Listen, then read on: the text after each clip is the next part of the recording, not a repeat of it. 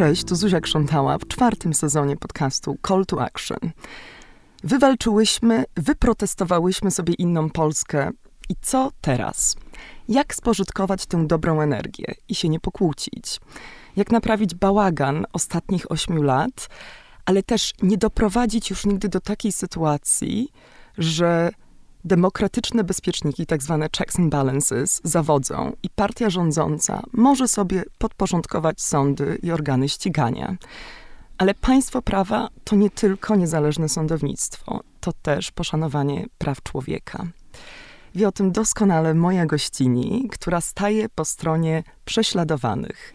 Sylwia Gregorczyk-Abram, adwokatka, obrończyni mniejszości współzałożycielka inicjatywy Wolne Sądy, zawodowo związana z kancelarią Poland Clifford Chance, gdzie zajmuje się sprawami pro bono. Ależ długie wprowadzenie, cześć, dzień dobry. No, słuchaj, no mogłabym jeszcze wymieniać wszystkie nagrody, które co tydzień po prostu no, dochodzą do twojego resume i CV, nawet z mojej takiej bańki, bo... UN Global Compact. Dziękuję ci bardzo. UN Global Compact, nie wiem, czy próbowałam tam jeszcze wcisnąć climate, tak, ale właśnie zrównoważony rozwój. Nie, nie o tym miałam zaczynać, ale szczerze powiem ci, y, byłam zaintrygowana, że nawet na tym polu masz y, osiągnięcia. Ja myślę, że to e, ta nagroda, za którą jestem bardzo wdzięczna, rzeczywiście jest e, taką specyficzną nagrodą e, architektki zrównoważonego rozwoju. Ona jest nie tylko wyzwaniem takim, link, że tak powiem, fonetycznym dla mnie, ale też chodziło o to rzeczywiście moje zaangażowanie na rzecz praworządności, żeby pokazać, że nie ma mowy o zrównoważonym rozwoju no, bez instytucji demokratycznych. Po prostu tego się zbudować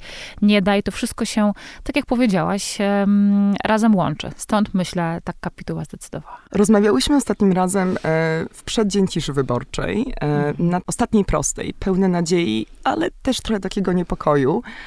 Powiedz mi, obudziłaś się w wolnej Polsce 16 października w poniedziałek? Tak, obudziłam się w wolnej Polsce i czuję chyba tę energię do dziś. Um, jestem bardzo szczęśliwa. Mam takie wrażenie, że. Uh, udało nam się e, uniknąć naprawdę jakiejś katastrofalnej sytuacji, bo ja się bardzo bałam kolejnej kadencji, tego, co się będzie działo z prawami kobiet, z prawami człowieka, w ogóle z praworządnością. Więc tak, obudziłam się e, w wolnej Polsce całą niedzielę. Pewnie tak jak większość z Państwa, e, no przeżywałam to, co się dzieje i obserwowałam, każdy z nas śledził pewnie jakieś takie przecieki, tak, prawdziwe, bazarki, nieprawdziwe, tak. różne bazarki. Bardzo szybko ten dzień upłynął, ale na szczęście szczęśliwie. No właśnie, ale tak jakby wolność to cały czas jeszcze jest trochę bardziej stan umysłu i jeszcze nie do końca de facto stan faktyczny. I pokładamy duże nadzieje z nowym rządem. Um, ale co tak realnie się zmieni, albo co powinno się zmienić w tych pierwszych symbolicznych studniach od przejęcia władzy? No oczywiście wiele się powinno zmienić. Ja może powiem o tym, co powinno się wydarzyć na tym polu praworządnościowym. Teraz tak, rzeczywiście jesteśmy w takiej sytuacji, że partie demokratyczne mają większość, um, PiS mniejszość i, i pan prezydent Duda um, zastanawia się, komu powierzyć e, ten rząd. Najpewniej, no możemy się tutaj założyć, powierzy go jednak Prawo i Sprawiedliwości. Ten rząd nie uzyska e, wotum zaufania, bo nie ma bezwzględnej większości i e, upadnie, tak, mimo zgłoszonego ekspoza i tak dalej. Mm, I następnie do, do Sejmu będzie należała ta inicjatywa, prawda, żeby wybrać e, nowego premiera, który najpewniej tę większość uzyska, więc czeka nas jeszcze tak mniej więcej do połowy grudnia taki czas trochę przepychanek. Mhm. I tutaj rzeczywiście powinniśmy już rozmawiać o tym, co się powinno zmienić, ale to też nie jest tak, że ten te partie demokratyczne mają teraz faktycznie jakieś możliwości, jakieś narzędzia. One mogą naciskać, mogą różne rzeczy robić, no ale jednak jeszcze do końca roku, tak mniej więcej, jesteśmy w takim stanie zawieszenia. Po tym, jak stworzy się już nowy rząd, to on musi natychmiast przystąpić do naprawy właśnie instytucji demokratycznych, bo e, wszystko jest właśnie z tym związane i e, zrównoważony rozwój, ekologia też, e, prawa kobiet, prawa człowieka, e, wszystkie nasze czynności życia codziennego, one są związane z e, solidnym fundamentem instytucji demokratycznych, które muszą być odbudowane. Pierwszy powinien być Trybunał Konstytucyjny. Mhm. E, I to wiem, powiem też, bo też często wraca takie pytanie, co z tym tak zwanym wyrokiem dotyczącym właśnie... Tak, o to też cię chciałam za chwilę zapytać. E, e, no mhm. właśnie, więc możemy przy, przy, okazji Trybunału Konstytucyjnego, który powinien być takim organem, które chroni obywatela, tak. jest tarczą dla obywatela, czyli chroni mniejszości przed większością. Taki jest zamysł konstytucyjny Trybunału Konstytucyjnego.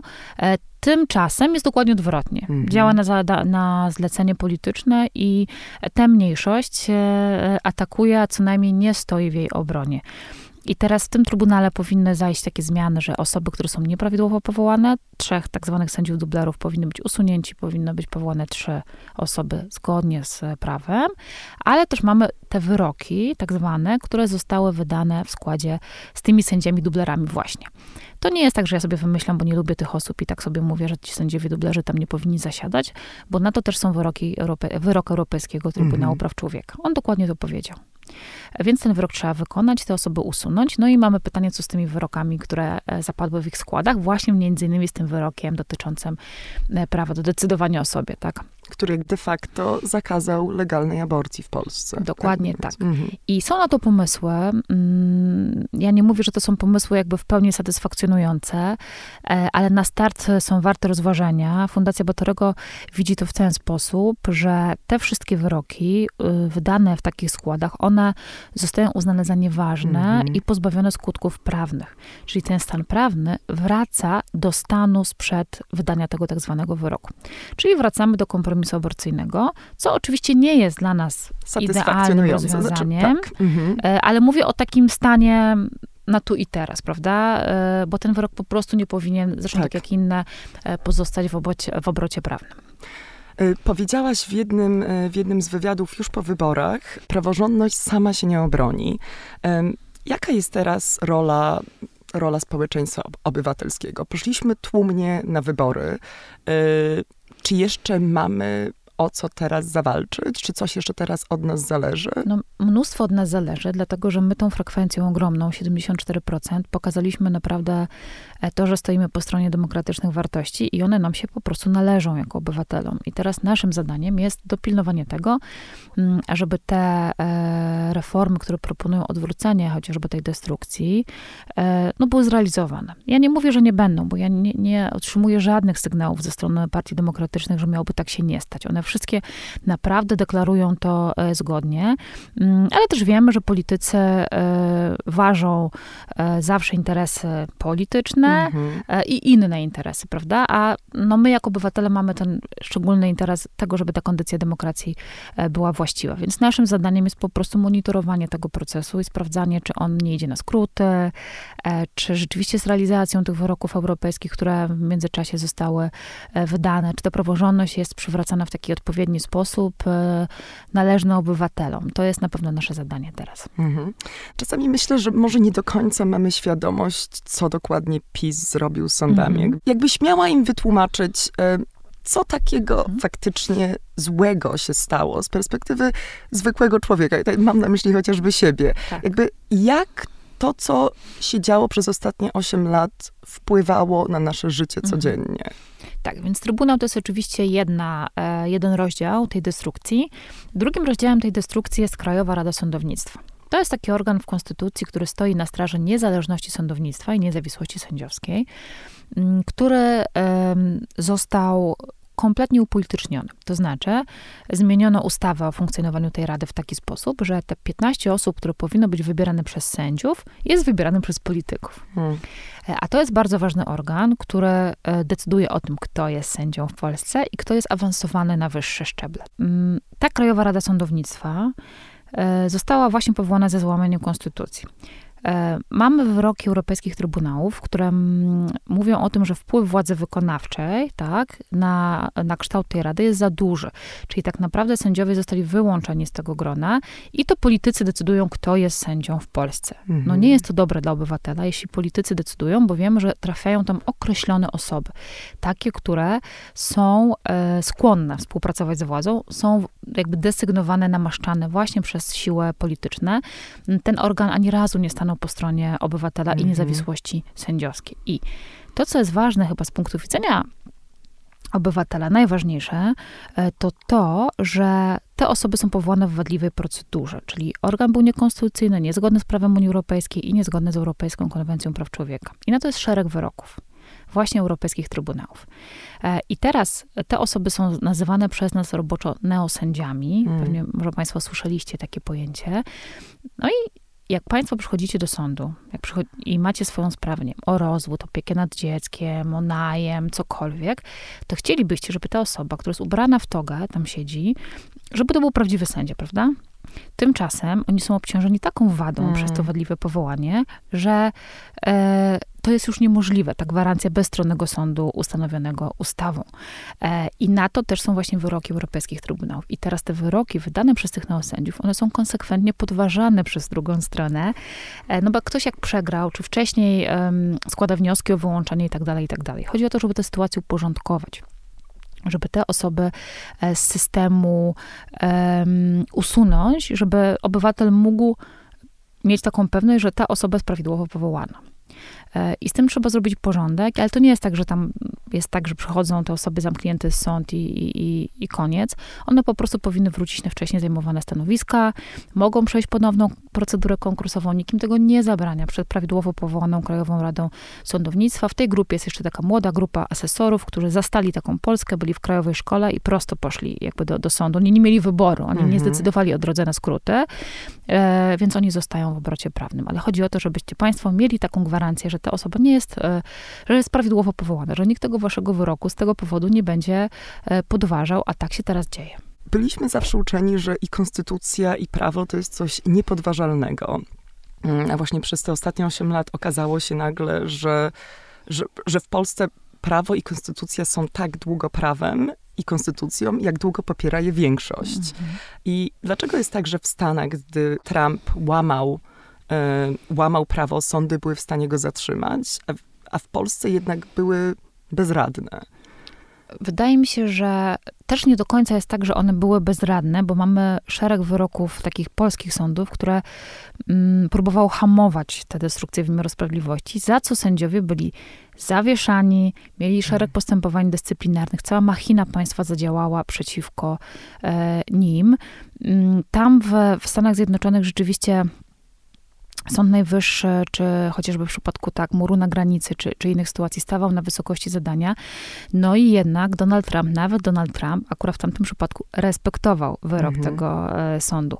E, natomiast w naszym przypadku żaden polityk Prawa i Sprawiedliwości, każdy wyrok, który był nie, ich, po, ich, nie po ich myśli, był absolutnie lekceważony i nazywany em, przekroczeniem uprawnień i tak dalej, i tak dalej. Również wyroki europejskich e, trybunałów. Wydaje mi się, że e, wracając do początku twojej wypowiedzi, to chyba jest tak, że nie ma takiej możliwości, żeby nas całkowicie zabezpieczyć przed złym działaniem władzy, przed siłowym przejęciem państwa, bo możemy mieć najbardziej szczelną konstytucję, ale siłowe przejmowanie e, kontroli nad państwem ze złamaniem wszystkich zasad, nie, nie, to nam nie pomoże. Nawet Tak. najbardziej szczelna konstytucja nam nie pomoże na złą wolę. Jest taka fajna metafora, którą my często używamy, że jak macie zamek w drzwiach i jeden, drugi, trzeci, piąty, siódmy, to możemy też te bezpieczniki mieć w konstytucji. Ale jak ktoś przychodzi i z kopa wyważa te drzwi Mhm. albo łomem, to nie ma na to możliwości. Oprócz, i to też odpowiedzi na twoje pytanie, takiej kontroli społecznej, czyli takiej świadomości obywatelskiej, czyli takiego mówienia, ej, co tu się dzieje, nie wolno, Mhm. protestuję, tak? To jest jedyna nasza siła, właśnie taka świadomość obywatelska, która się rozwinęła przez te ostatnie mm, 8 lat i to jest tak naprawdę jedyny klucz e, do, do ochrony na przyszłość. No właśnie, bo jednak y, narodziły się też y, i wolne sądy, i w ogóle Mhm. dużo takich oddolnych inicjatyw społecznych, czyli są też jakieś plusy. No to była duża dla nas lekcja obywatelskiego zaangażowania, prawda? Y, A jaka będzie rola wolnych sądów w wolnej Polsce? Zgadzam się, że plusem tej całej destrukcji rzeczywiście jest silne społeczeństwo obywatelskie. To jest w ogóle niesamowite, co udało się stworzyć, e, ile organizacji powstało, jak one ze sobą współpracują i chociażby przykład wyborów to doskonale pokazał, bo e, to społeczeństwo obywatelskie też wygrało te wybory. To nasze kampanie profrekwencyjne, opłacane e, z jakichś ostatnich zaskórniaków organizacji pozarządowych kontra machina finansowa rządu, e, one pomogły wygrać tak, te, te kampanie. Mm, Wolne sądy mm, teraz się skupiają na właśnie odwróceniu tej destrukcji, czyli widzimy e, taką swoją pracę na pewno realniejsze przez rok. Mhm. Żeby pilnować tego procesu e, i żeby e, ekspercko nad nim pracować. To byśmy chcieli robić. Mm, potem zobaczymy, prawda? Bo dla obrońców praw człowieka też, umówmy się, zawsze jest praca. To też nie jest tak, że, że ten rząd, który powstanie, e, będzie w pełni idealny. To już zapewniam Państwa, że, że nie, dlatego że e, każdy rząd w jakiś sposób ingeruje tak w sferę praw i wolności obywatela, więc obrońcy praw człowieka mają bardzo dużo pracy. Nie tak dużo pewnie, na pewno, jak przy Prawie i Sprawiedliwości, kiedy ta skala destrukcji przeszła nasze najśmielsze w ogóle oczekiwania, że to się mm -hmm. może wydarzyć. E, więc tak, na razie się skupiamy na odbudowie. No tak, ale jest to też, znaczy będzie to też rząd taki mocno patchworkowy. E, I już e, no ta aura nadziei i radości jakby trochę nas zaczęła odpuszczać, kiedy doszły głosy sprzeciwu, czy właśnie wzbraniające się przed chociażby podjęciem kwestii aborcji. I właśnie mam poczucie, że te kwestie światopoglądowe są trochę spychane na ten dalszy plan, e, no a jednak e, właśnie legalizacja prawa aborcyjnego, no to jest jednak spełnienie jednej z kluczowych obietnic wyborczych. Możemy wrócić do, do tego kompromisu, ale jak w realnym systemie jesteśmy w stanie doprowadzić do legalizacji aborcji?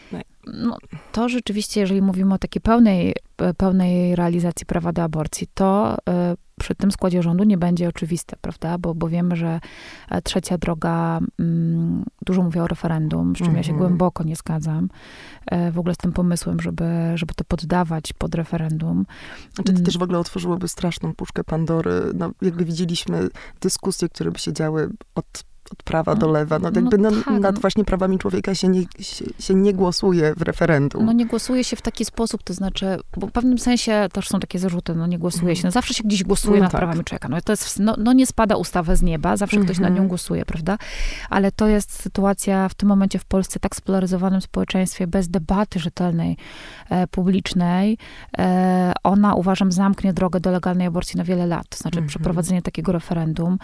Mm, nie mamy gwarancji jak ono, czy ono w ogóle będzie miało większość, no tak. bo jak widzimy, to jest niezwykle e, trudne. Tak jak nam się udało e... jednak w pewnym sensie zmobilizować, no niesamowite, tak. chyba 9 milionów osób odmówiło tak. przyjęcia karty tak. referendalnej, czyli Dokładnie jakby też jakby pokazaliśmy drugiej stronie, że oni też są w stanie zmotywować swoich no zdecydowanie, zdecydowanie tak, ale też e, jak do tego powrócić? No mi się wydaje, że ta kwestia przy takim rozkładzie sił politycznych, gdzie widzimy, że ze, ze strony PSL-u i trzeciej drogi, no nie ma takiej woli. E, tam chyba też jest tak, jak ja rozmawiałam z posłankami mm, elektkami teraz, to one jednak są takie podzielone, to znaczy mm -hmm. mówią, my będziemy głosować za, nie ma u nas dyscypliny, tak, Szymon ma swoje zdanie, my mamy swoje zdanie, to tego też nie wiemy, jak te siły się tam rozłożą, ale raczej e, bym pewnie myślała, że wymaga to kolejnej, niestety, jakiejś takiej rzetelnej e, debaty i rozmowy o tym, no przy takim układzie sił politycznych, tak. no bo oni już wypowiedzieli swoje zdanie, więc rzeczywiście e, to nie będzie łatwe. To nie znaczy, że nie trzeba próbować, tak, bo też wydaje mi się, że otworzenie tej dyskusji jest konieczne i konieczne jest szybko, jakieś takie kampanie społeczne, o co tak. tak naprawdę chodzi, tak jak było w Irlandii. W Irlandii było referendum, ale ono musiało być, bo tam trzeba było zmienić konstytucję, mm. usunąć ósmą poprawkę do konstytucji, e, która zrównywała jakby życie matki i ży, życie płodu, tak. U nas nie ma takiej konieczności, ale tam ta kampania trwa 4 lata. Ja rozmawiałam z dziewczynami, które prowadziły tam te kampanie. One po prostu zdarły buty, chodząc po domach, chodząc od ministerstwa do ministerstwa, budowały e, te kampanie. I w takich warunkach to ja widzę nawet i referendum mhm. za, za 4 lata, ale nie w tak spolaryzowanym e, społeczeństwie. To będzie Polska kontra Polska znowu.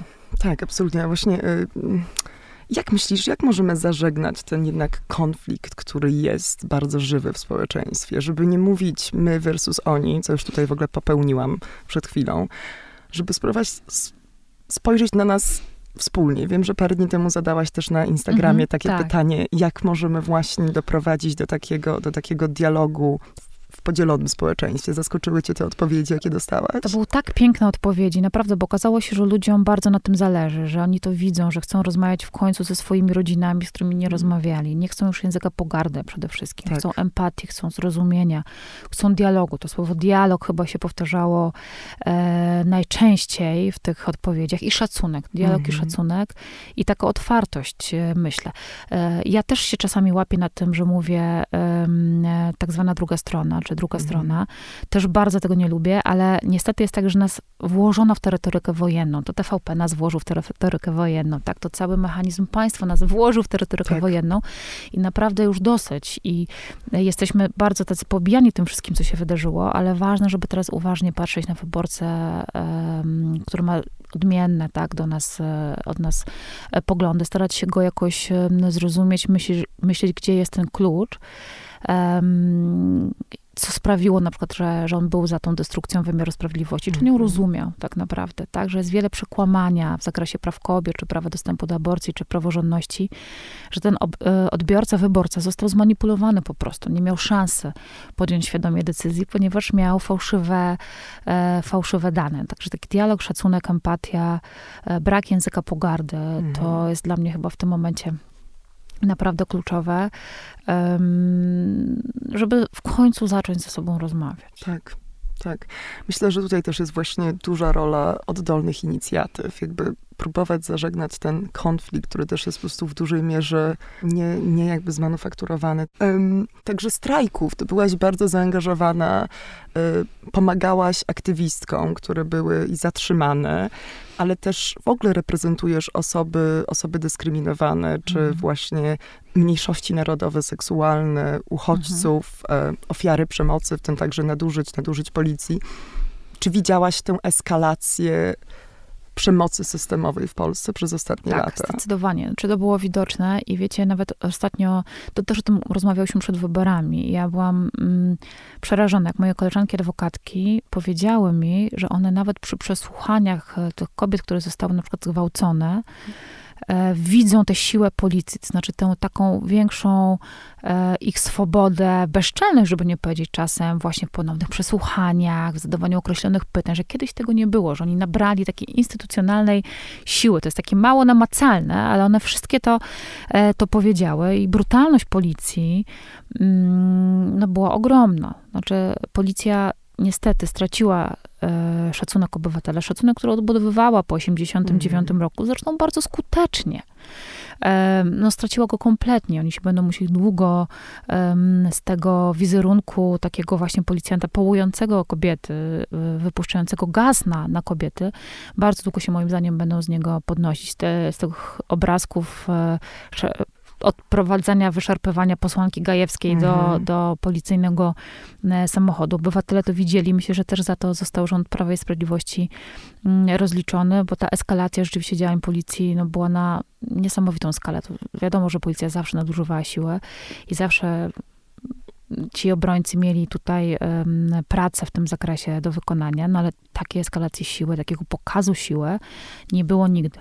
Ale nie jest to kwestia odwołania kilku osób, to jest też jakby zmiana absolutnie kultury. Tak. I jakby trochę nie wiem, jak się za to zabrać, prawda? Bo to nie jest kwestia prawa, bo jakby w literze prawa nie ma... Nie zmieniło się, tak, tak prawda? Nic, jeżeli chodzi o ustawę o tak, policji na przykład. Tak, tak, tak. E, no ja myślę, że dobre kierownictwo też będzie nadawało ton. Ja też lubię wierzyć, że, że część tych policjantów, e, i to też są takie, mm, były takie informacje właśnie podczas strajków kobiet, oni szli na zwolnienia, mm. oni, e, ich dziewczyny czy żony po prostu e, no nie mogły tego przeżyć, że one stają naprzeciwko mm. tym kobietom. Oni to bardzo mocno przeżyli, ludzie odchodzili też z policji. Nie, nie mówię, że każdy policjant tak. jest, jest zły, więc wydaje mi się, że, że takie uwolnienie ich od um, takiego odgórnego przekazu i oczekiwania, bo to nawet nie jest tak, że ktoś im to kazał robić, to było odgórne oczekiwanie, tak? No mm. jednak mhm. jak Jarosław Kaczyński podczas strajków kobiet, on wprost wezwał do wojny domowej, mm-hmm. e, do bronienia kościołów. On jakby mm-hmm. nastawił dwie strony e, przeciwko e, sobie i policjanci no, wykonywali po prostu jakąś wolę polityczną. Wierzę, że, że przy dobrych zmianach e, w zarządzie, tak, w, komendancie policji, jest to możliwe, ale długo się będą podnosić z tego e, zniszczonego wizerunku, mm. myślę. Mogę zapytać, a jak ty sobie radziłaś z tym obciążeniem emocjonalnym? Jakby jak odreagowałaś te różne historie? No też życie w takim napięciu, to był dla ciebie bardzo intensywny czas, prawda? Często sobie nie radziłam, no i to też jest mhm. okej, okay, że sobie człowiek nie radzi, tak? Też jest okej, okay, żeby aktywistka, aktywista mógł powiedzieć, hej, nie radzę sobie, mm. mam dosyć, jestem wypalony, jestem zmęczony, już nie mam siły. I ja też miałam takie momenty i to jest dla mnie mm, zupełnie naturalny moment, żeby też się do tego przyznać i Mhm. dbać o taki swój komfort psychiczny, nie, nie robić z siebie super bohatera, e, bo to się może źle skończyć. Ja znam dużo aktywistek, którzy, które mówią o takim wypaleniu, które po prostu się zajechały na maksa, bo oddały wszystko e, temu krajowi, a nie dostały pomocy, nie dostały zainteresowania. Mhm. O tym się mniej mówi, ale rzeczywiście trzeba o tym głośno mówić, więc ja często sobie nie radziłam, Mm, ale w takich, wiesz, prozaicznych rzeczach, w przyjaciół, przyjaciele i rodziny, czy dla mnie to są takie rzeczy proste, ale obecność moich bliskich po prostu mi pomaga i w wolnych sądach mieliśmy takie momenty, że reanimowaliśmy siebie nawzajem. Mhm. Ktoś miał kryzys, ktoś innego reanimował. Mhm. E, Wymienialiśmy się, wspieraliśmy się. A naprawdę było mnóstwo takich trudnych momentów, wiecie? Bo kurczę, no jak się jest obrońcą praw człowieka i wszystkie twoje s- e, narzędzia, które masz w skrzynce obrończyni praw człowieka, których tam możesz prawnie sobie użyć, one są bezużyteczne, bo Tak. ktoś nie gra dokładnie w te same, znaczy gra w zupełnie inną grę niż ty. Tak. To jest taki moment bezsilności. A ty nie możesz też jakby sięgnąć po ich narzędzie, bo No wtedy, możesz, bo wtedy jakby tracisz no, tu swoją właśnie wiarygodność Dokładnie. i także legitymację. Mhm. Mm. Więc to jest bezsilność. No, całe pokolenie, słuchajcie, młodych prawników wychowało się już w takim połamanym państwie. Mm. Studenci prawa, oni się wychowali w państwie na opak. E, To też jest dla nas rola, żeby to naprawić. No to są całe pokolenia studentów i aplikantów. e, No 8 lat. To Tak. szkołę podstawową można skończyć, studia można skończyć, być 3 lata po studiach. Już po aplikacji wchodzić do zawodu w państwie na opak. E, To też jest nasze zadanie, no, żeby o tym rozmawiać, żeby to odkręcić, też e, żeby ich nauczyć, jak to państwo powinno tak naprawdę funkcjonować. Dlatego to jest takie ważne, żeby to przywracanie państwa prawa naprawdę nie było na skróty i żeby ono było zgodnie z rzetelnym procesem legislacyjnym, z takimi no, standardami konstytucyjnymi, konwencyjnymi, bo zrobimy sobie większą krzywdę, a pokusa pójścia na skróty jest bardzo duża, Mm. bo każdy chciałby, żeby to się wydarzyło Już szybko. szybko, tak. zasługujemy na to. Headlines, Tak nagłówki. jest. no tak, dlatego też, też ta w ogóle właśnie presja tych studni, wydaje mi się, że jest... no, to nas osłabi, to nas, to nas skłóci y, w ramach tych osób, które też głosowały za tą, za tą zmianą. Jakby ja jestem przeciwna też takiej narracji, zepsuć można przez noc. Łatwo Mhm. jest zniszczyć. Odbudowa trwa czasami latami i będą po prostu gorsze i lepsze momenty. No tak myślę, że będzie. Oczywiście te 100 dni ja traktuję tak bardziej symbolicznie, Mhm. że te wszystkie zmiany powinny być położone w tym czasie na stole. Niektóre uda się zrealizować, ale pewnie niektórych się nie uda zrealizować. Mm, ale o wszystkich trzeba rozmawiać i, i rzeczywiście, jak pytałaś mnie o rolę, no to naszą rolą jest po prostu odhaczanie tych punktów no, Tak. e, z tych 100 dni Mhm. i pytanie, żebyśmy się w ogóle nauczyli takiego znowu dialogu z politykami. Znaczy my mamy Mhm. legitymację, żeby ich pytać. Mhm. Po prostu. I partie e, rządzące i opozycyjne, e, teraz rządzące, no o tym, co zostało wykonane i kiedy to będzie wykonane. No marzy mi się wreszcie taki dialog z obywatelami, od którego zostaliśmy po prostu odzwyczajeni. A myślisz, że on w ogóle kiedykolwiek był? E, Ja myślę, że e, może dialog, e, że partie demokratyczne się uczą, Mhm. że też nie było kolorowo oczywiście Tak. e, 10 lat temu, że oni zrozumieli, że to społeczeństwo obywatelskie, ono rzeczywiście pełni istotną taką rolę trochę piątej władzy, Mhm. e, zaraz po mediach i, i już rozumieją, że trzeba brać to pod uwagę, ale no, takiego jakby sygnału e, nie liczycie się dla nas, jakie przez ostatnie 8 lat Mhm. otrzymywaliśmy, no to nigdy nie było, naprawdę. Mhm. A mi się teraz marzy, żeby były takie europejskie, kurcze standardy e, wreszcie em, takich fajnych, demokratycznych krajach, że ci obywatele sprawują rzeczywistą kontrolę. Czy jest taki y, złoty standard, do którego myślisz, że powinniśmy dążyć, jeśli chodzi o właśnie praworządność w Europie? Nie ma chyba takiego standardu, słuchajcie. Pewnie są lepsze i gorsze rozwiązania. W każdym kraju to się może wydarzyć. To Mhm. naprawdę też nie jest tak, że, że Polska, zobaczcie, Polska, młoda demokracja po 89 roku, no wydawałoby się, że takiego kraju jak nasz po tym komunizmie, no nie da się ograć i oszukać, Mhm. nie? Znaczy, że nie damy się w ogóle złapać e, w taką pułapkę, a partie populistyczne naprawdę są, rosną wszędzie, tak? Mhm. Na Słowacji, e, we Włoszech, tak, no gdzieś kiełkują i naprawdę to może być kwestia czasu, żeby stracić e, nad tym e, kontrolę. Nie ma idealnego e, m, takiego systemu, silnego systemu, e, który mógłby się w pełni obronić, Mhm. jeśli nie obywatele. Y, W wielu w ogóle badaniach społecznych przed y, wyborami ludzie wcale nie wskazywali sądów jako najważniejszy temat. No wiesz, te Mhm. demonstracje szybko wygasły, zainteresowanie mediów było niewspółmiernie duże do zainteresowania społecznego. Co myślisz, że możemy teraz zrobić, żeby ludzie się zainteresowali, żeby mieli faktycznie praworządność we krwi, żeby, żeby to była ta główna wartość, której naprawdę nie odpuścimy? I, no ja myślę, że to jest, e, że jednak część społeczeństwa, chociażby w przypadku Trybunału Konstytucyjnego, no to już na pewno, e, zwłaszcza młodzi ludzie, zorientowali się, moment, znaczy to jest super ważny organ w tym kraju, trzeba się tym zainteresować, bo on faktycznie może jednego dnia wstać, zebrać się w jakiejś sali i zadecydować o moim losie, nie? Więc to na pewno zostało w taki boleśny, bolesny sposób odebrane i ta lekcja odrobiona. Tak samo te fundusze z KPO przez praworządność też zostały zablokowane przez łamanie praworządności i też obywatele zrozumieli, hmm, znaczy to jest rzeczywiście kwestia istotna.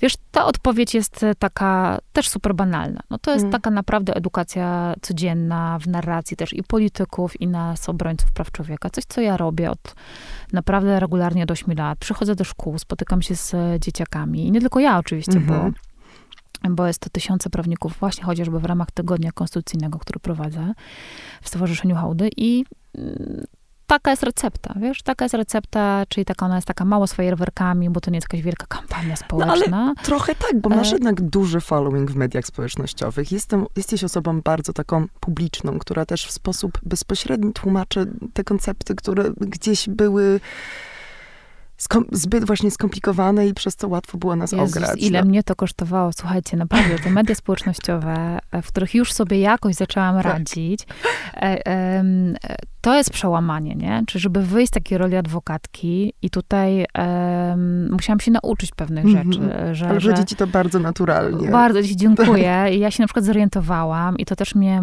Ola Legosz, no mat mama, która mnie bardzo wspiera, uczyła, mówi, musisz pokazać ludziom, że jesteś takim prawdziwym człowiekiem. Wtedy będą rozumieli, że jesteś prawdziwym człowiekiem i będą chcieli słuchać tego, co mówisz o praworządności. I rzeczywiście tak jest. Tak. Ale wiecie, to jest takie przełamywanie w ogóle. Najpierw, żeby wyjść na ulicę, potem, żeby, wiecie, takiej adwokatki w takich, wiecie, szpileczkach. Tak. Najpierw wychodzisz na ulicę. Później potem wychodzisz na, z psem. Potem wychodzisz z psem. Potem wychodzisz, y, nagrywasz jakichś celebrytów. Potem prowadzisz demonstracje pod pała, y, Pałacem Prezydenckim. Tak. Potem wchodzisz w te social media. No jakby robisz jakieś takie rzeczy, które no 8 lat temu, jak ktoś by mi to powiedział, to bym powiedział, że zwariował. Tak. Że moim zadaniem jest, przepraszam, siedzenie w tej kancelarii, przyjmowanie klientów i pisanie pism. I koniec. A to była pułapka i trzeba było się e, że tak powiem, otworzyć. Otworzyć. No, y na Sylwię będziecie mogli, jeszcze jeżeli mieszkacie w Warszawie, to możecie na Sylwię głosować. Każdy może głosować. Każdy może. Aha, tak czyli, jest. Czyli o warszawiance roku mogą zdecydować także szczecinianie? E, z tego, co jest mi wiadomo, tak. Mhm, no dobrze, to jest call to action dla wszystkich w całej Polsce. Zmobilizujcie się. Jest jeszcze jedno głosowanie do odrobienia. Do 10 listopada Jezu, bardzo dziękuję. Można głosować na Sylwię, na, na warszawiankę roku. Tego roku, ale myślę, że lat poprzednich i lat następnych. Bardzo Ci dziękuję. Żebyś y, utrzymała ten poziom energii i zapału i radości, i, ale też pozwoliła sobie na taki moment odpoczynku, kiedy czujesz, mm. że, że, że nie możesz i nawet wyłączyła ten Instagram i po prostu... Lejsy cebulowe, dresy i Netflix. Tak, dokładnie. Tego ci życzę w wolnej Polsce. Bardzo dziękuję, dziękuję Państwu.